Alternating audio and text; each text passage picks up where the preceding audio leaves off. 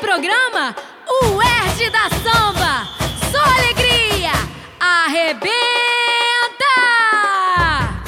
O programa UERJ da Samba recebe hoje o sambista Luiz Carlos Máximo, outro grande nome da nova geração de compositores de samba de enredo das escolas do Rio de Janeiro. Luiz Carlos é cria da Vila da Penha, um tradicional celeiro de bambas da nossa arte popular e possui uma carreira de respeito no Carnaval do Rio de Janeiro, assinando com seus parceiros vários sambas vencedores nas escolas do Grupo Especial, em especial a Portela, onde é coautor de cinco hinos para o desfile na Sapucaí, além da São Clemente e da Mangueira. Vale lembrar ainda que o compositor também conquistou, com a vitoriosa Águia de Oswaldo Cruz e Madureira, o cobiçado troféu Estandarte de Ouro, de melhor samba em 2012, quando criou, junto com Naldo, seu grande companheiro Toninho Nascimento e Vanderlei Monteiro, a trilha do enredo portelense.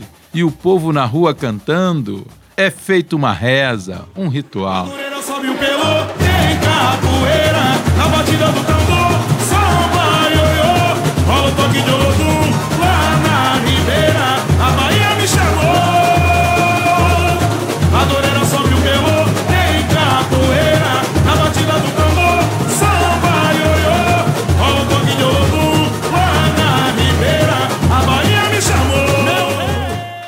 chamou. Meu dileto Luiz Carlos, nas duas últimas décadas, você representa, ao lado de nomes como Cláudio Russo e André Diniz, uma vitoriosa geração de compositores de samba de enredo nas agremiações do Carnaval Carioca.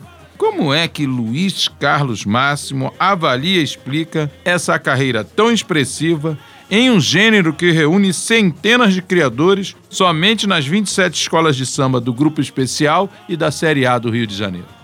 Prazer e uh, muito satisfeito pelo convite, estar aqui na Rádio ERJ. Bom, primeiro só fazer uma correção aí na abertura, que assim, tem mais um autor no, no Samba de 2012, que é o André do Posto 7. E, e outra coisa que assim, eu acabei de ganhar o meu segundo estandarte de ouro, que é o Samba da Mangueira. Então, cara, assim, eu nunca pensei de ser um compositor de samba enredo, né? Eu sou um cara que tem vindo da- das rodas de samba, né, com meus parceiros, Vanderlei, Tuninho, e até que recebi um convite do, do então diretor cultural da Portela, Carlos Monte, e fui para Portela. Eu, eu, não- eu não, não queria. Eu, fui, eu sou Portela por causa do Paulinho da Viola. É, meu disco, que é um disco do meu pai de 1970, que é o disco que está incluído, foi o Rico Passou em Minha Vida, e tantos outros sambas maravilhosos. Aquele disco me chamou a atenção, eu fui gostar de samba e falei, pô, se esse cara é Portela, então eu também sou Portela. Bom, até que eu fui convidado, entrei e aí dizem que tem um vi, o, a gente é mordido pelo É a mosca a azul do mosca, samba? é a mosca, não chega a mosca Azul azul, mas é azul e branca, é azul e branca. A gente acaba entrando na veia esse negócio de samba enredo. Eu, eu nem esperava um dia chegar numa final de escola de samba. Entrei com o Vanderlei, muito né, pato novo e tal. Até que quando ganhei o primeiro de o samba de 2009. E aí estourou o samba de 2012. Contando Portela, São Clemente e Mangueira, eu vou à final desde 2007.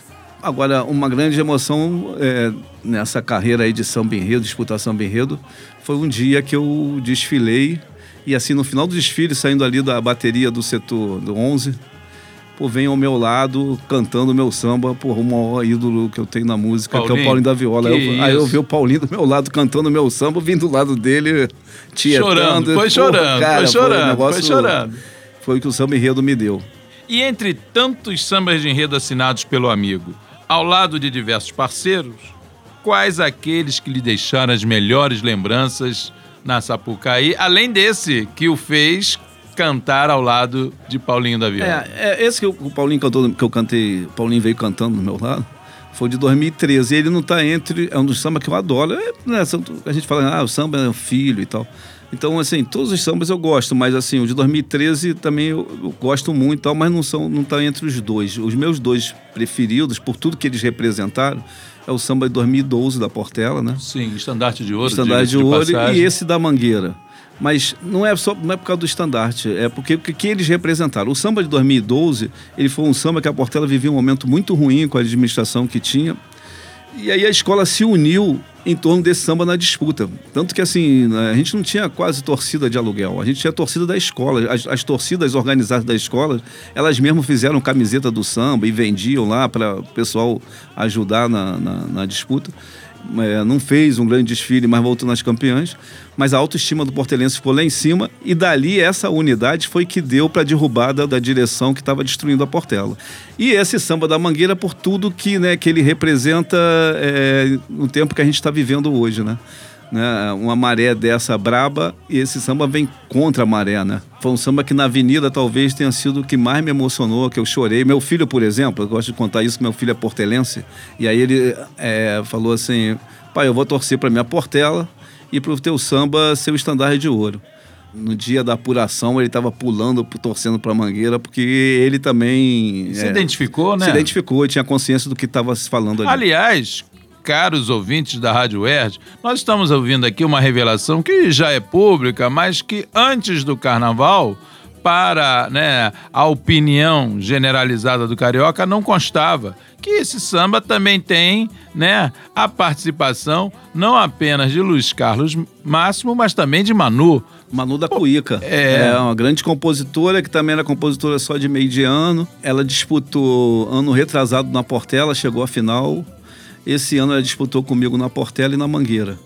E aí nós chegamos na Portela, nós não chegamos à final, mas na Mangueira a gente foi, né, foi campeão e ganhou um estandarte de ouro.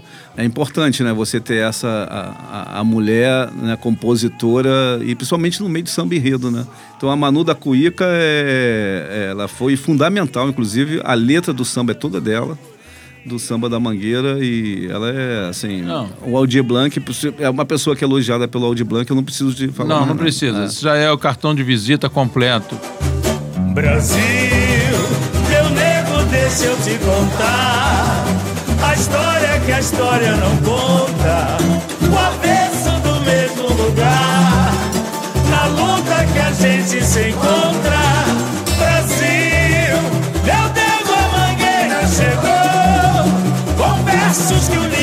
Apagou.